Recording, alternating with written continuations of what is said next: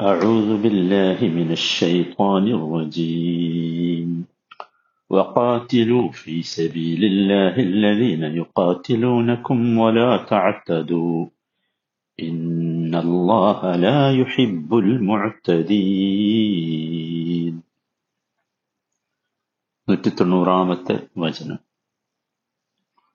وقاتلوا في سبيل الله الذين يقاتلونكم നിങ്ങളോട് യുദ്ധം ചെയ്യുന്നവരുമായി അള്ളാഹുവിന്റെ മാർഗത്തിൽ നിങ്ങളും യുദ്ധം ചെയ്യുക. വലാ തഅ്തദു എന്നാൽ നിങ്ങൾ പരിധി വിട്ട് പ്രവർത്തിക്കരുത്. ഇന്നല്ലാഹ ലാ യുഹിബ്ബുൽ മുഅ്തദീൻ തീർച്ചയായും പരിധി വിട്ട് പ്രവർത്തിക്കുന്നവരെ അള്ളാഹു ഇഷ്ടപ്പെടുകയില്ല തന്നെ. നൂറ്റി തൊണ്ണൂറാമത്തെ ഈ വചനം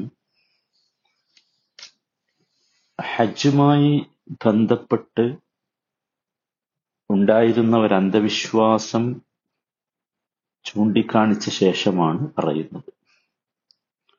അതുകൊണ്ട് തന്നെ ആ കാലങ്ങളിൽ ഹജ്ജിന് പോകുന്ന മുസ്ലിങ്ങൾ നേരിടേണ്ടിയിരുന്ന ഒരു പ്രതിബന്ധം ഈ വചനത്തിലുണ്ട് എന്ന് വേണം മനസ്സിലാക്കാൻ. ഇതിന്റെ അവതരണ പശ്ചാത്തലവും അപ്രകാരമുള്ള ഒന്നാണ്. ഈ വചനം അവതരിക്കുന്ന സന്ദർഭത്തിൽ മക്ക കുറൈശികളുടെ അല്ലെങ്കിൽ മുഷിരിക്കുകളുടെ അധീനത്തിലായി. നബിസല്ലാഹു അലൈഹി വസല്ലമ ചരിത്രം വായിച്ചാൽ നമുക്ക് മനസ്സിലാക്കാൻ സാധിക്കുന്നത് ഹിജ്റ ആറാം വർഷം ദുൽഖഅദ മാസം.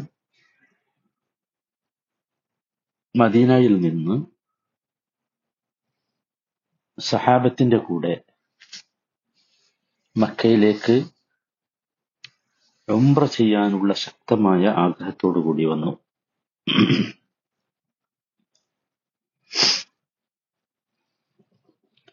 മക്കയ്ക്ക് ഏതാണ്ട് ഇരുപത് കിലോമീറ്റർ അടുത്ത് ഹുദൈബിയ വരെ എത്തി. കുറേശികൾ അവർ തടഞ്ഞു. നബിയും സഹാബത്തും മക്കയിൽ പ്രവേശിച്ചാൽ അവരോട് യുദ്ധം ചെയ്യുമെന്ന് അവർ മുസ്ലിങ്ങളെ ഭീഷണിപ്പെടുത്തി. മുസ്ലിങ്ങളാണെങ്കിൽ ഒരു യുദ്ധത്തിന് സന്നദ്ധരായിരുന്നില്ല ആ സന്ദർഭത്തിൽ. എന്നാൽ പോലും ബലം പ്രയോഗിച്ച് മക്കയിൽ കടന്ന് ഉംറ ചെയ്യാം എന്നായിരുന്നു സഹാബത്തിന്റെ ആഗ്രഹം. അതിനുവേണ്ടി മരണം വരെ പോരാടാൻ ചിലർ പ്രതിജ്ഞയെടുക്കുക വരെ ചെയ്തു. പക്ഷേ അള്ളാഹുവിന്റെ തീരുമാനം മറ്റൊന്നായിരുന്നു. ആ തീരുമാനമാണ് ഹുദൈബിയ സന്ധി എന്ന പ്രസിദ്ധമായ സന്ധിയിലെത്തിയത്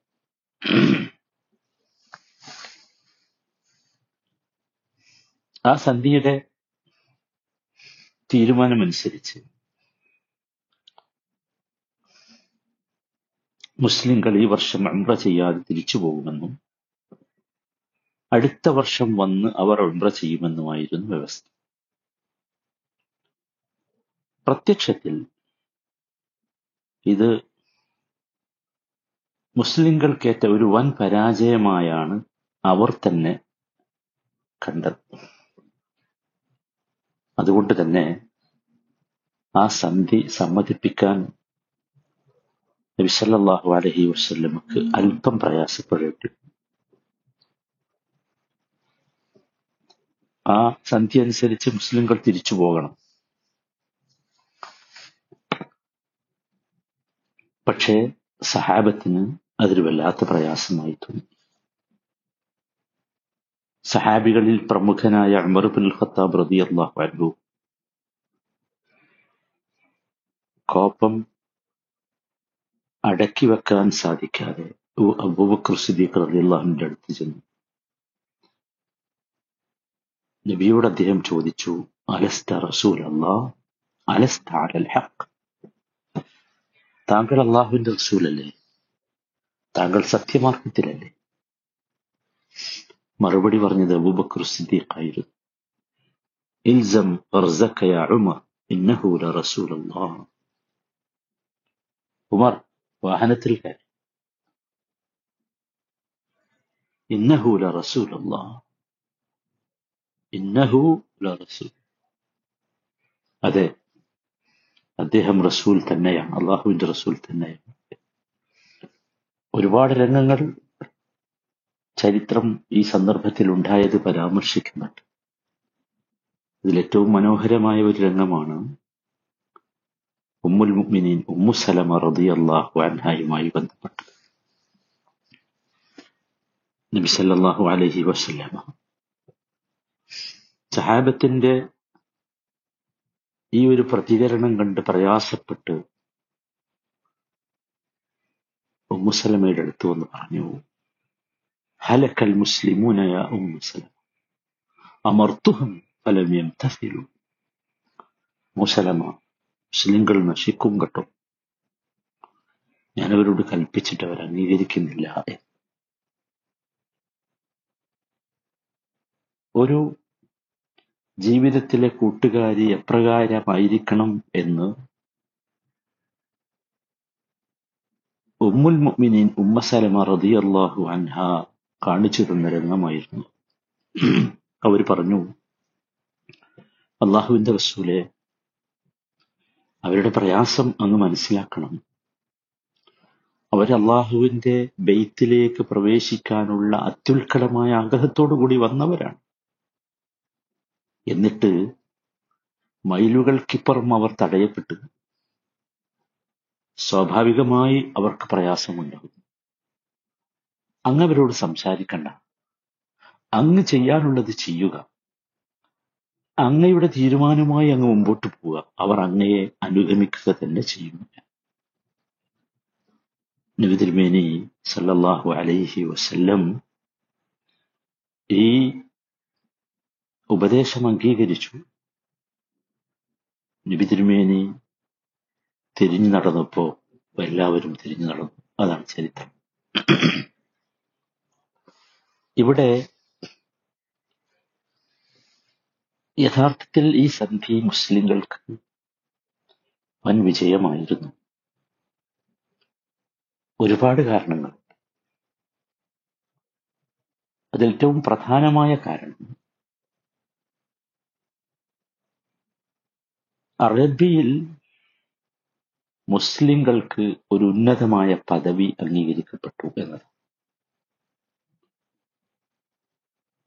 അറബികളുടെ ഇടയിൽ മുസ്ലിങ്ങൾ മക്കയിൽ നിന്ന് ബഹിഷ്കൃത ബഹിഷ്കൃതരായി ആട്ടിയോടിക്കപ്പെട്ട ഒരു അഭയാർത്ഥിക്കൂട്ടമായിരുന്നു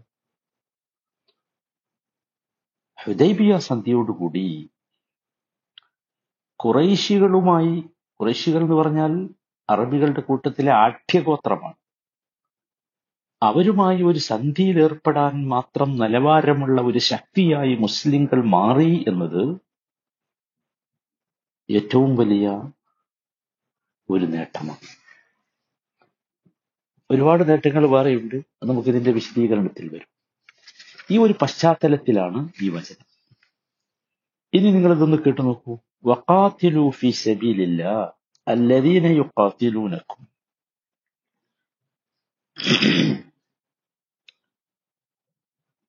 നിങ്ങളോട് യുദ്ധം ചെയ്യുന്നവരുമായി അള്ളാഹുവിന്റെ മാർഗത്തിൽ നിങ്ങളും യുദ്ധം ചെയ്യുക.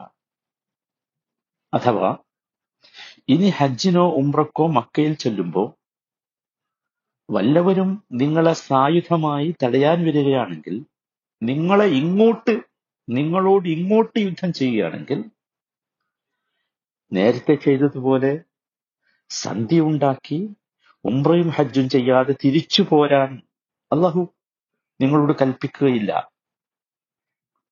മറിച്ച് മസ്ജിദുൽ ഹറാം നിങ്ങൾക്ക് വിലക്കിക്കൊണ്ട് യുദ്ധത്തിന് വരുന്നവരോട് നിങ്ങൾക്ക് യുദ്ധം ചെയ്യാം. അതാണ് ഇതിന്റെ സന്ദർഭം. പക്ഷെ അവിടെയും ഒരു കണ്ടീഷൻ വെച്ചു. അതെന്താ? ഫീ സബീലില്ല അള്ളാഹുവിന്റെ മാർഗത്തിലായിരിക്കണം അഥവാ സ്വന്തം ശക്തി കാണിക്കാനാകരുത് എതിരാളികളുടെ സമ്പത്ത് കൈവശപ്പെടുത്താനാകരുത് അവരെ നിങ്ങളുടെ അധികാരത്തിനും ശക്തിക്കും വിധേയരാക്കാൻ വേണ്ടിയാകരുത്. ഒന്നുകൂടി പറഞ്ഞാൽ നമ്മുടെ വ്യക്തിപരമോ സാമ്പത്തികമോ ദേശീയമോ സാമുദായികമോ ആയ താല്പര്യങ്ങളായിരിക്കരുത്. അവരോട് യുദ്ധം ചെയ്യാൻ നിങ്ങളെ പ്രേരിപ്പിക്കുന്നത് മറിച്ച് ഫീ സബീലില്ല. അള്ളാഹുവിന്റെ മാർഗത്തിലുള്ളതായിരിക്കണം അതെന്താണ് എന്ന് ഇസ്ലാമിന്റെ യുദ്ധ ചരിത്രങ്ങൾ നമുക്ക് പരിശോധിക്കാം. ഈ ആയത്തിന്റെ പശ്ചാത്തലത്തിൽ അപ്പോൾ മനസ്സിലാക്കും.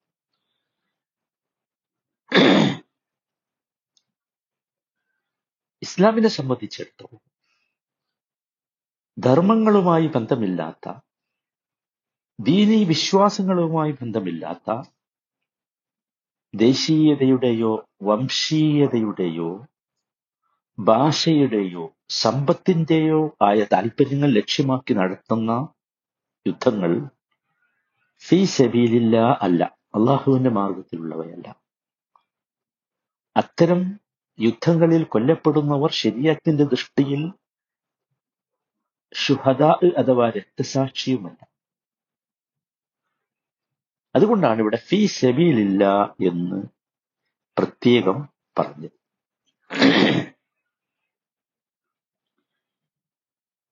ഇനി ഇവിടെ മറ്റൊരു കാരണം കൂടിയുണ്ട്.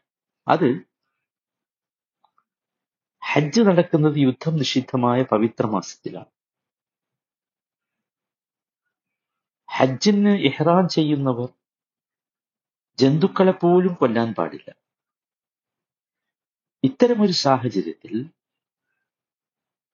ഹജ്ജിന് വരുന്നവർ ഇങ്ങോട്ട് അവരോട് യുദ്ധം ചെയ്താൽ അങ്ങോട്ട് ചെയ്യുക എന്നത് ഹജ്ജിന്റെ അല്ലെങ്കിൽ ഹജ്ജ് മാസങ്ങളുടെ പവിത്രതയെ ഹനിക്കലല്ല എന്ന് മനസ്സിലാക്കാൻ വേണ്ടി അതുകൊണ്ടാണ് ഫീ സബീലില്ല എന്നിവിടെ പ്രത്യേകം പറഞ്ഞത്. അത് നമ്മൾ പ്രത്യേകം ഓർക്കേണ്ട പ്രധാനപ്പെട്ട ഒരു കാര്യമാണ്. അള്ളാഹുവാണ് ഹജ്ജിനും ഹജ്ജ് മാസങ്ങൾക്കും പവിത്രത നൽകിയത്. ആ അള്ളാഹു തന്നെയാണ് ഇത്തരത്തിലൊരു അവസ്ഥ വന്നാൽ യുദ്ധം ചെയ്യാം എന്ന് പറയുന്നത്. അത് പ്രത്യേകമായി ഓർക്കേണ്ട ഒരു കാര്യമാണ്. അള്ളാഹു സുബാൻ താല കാര്യങ്ങൾ മനസ്സിലാക്കി ഉൾക്കൊള്ളാൻ നൽകുമാറാകട്ടെ.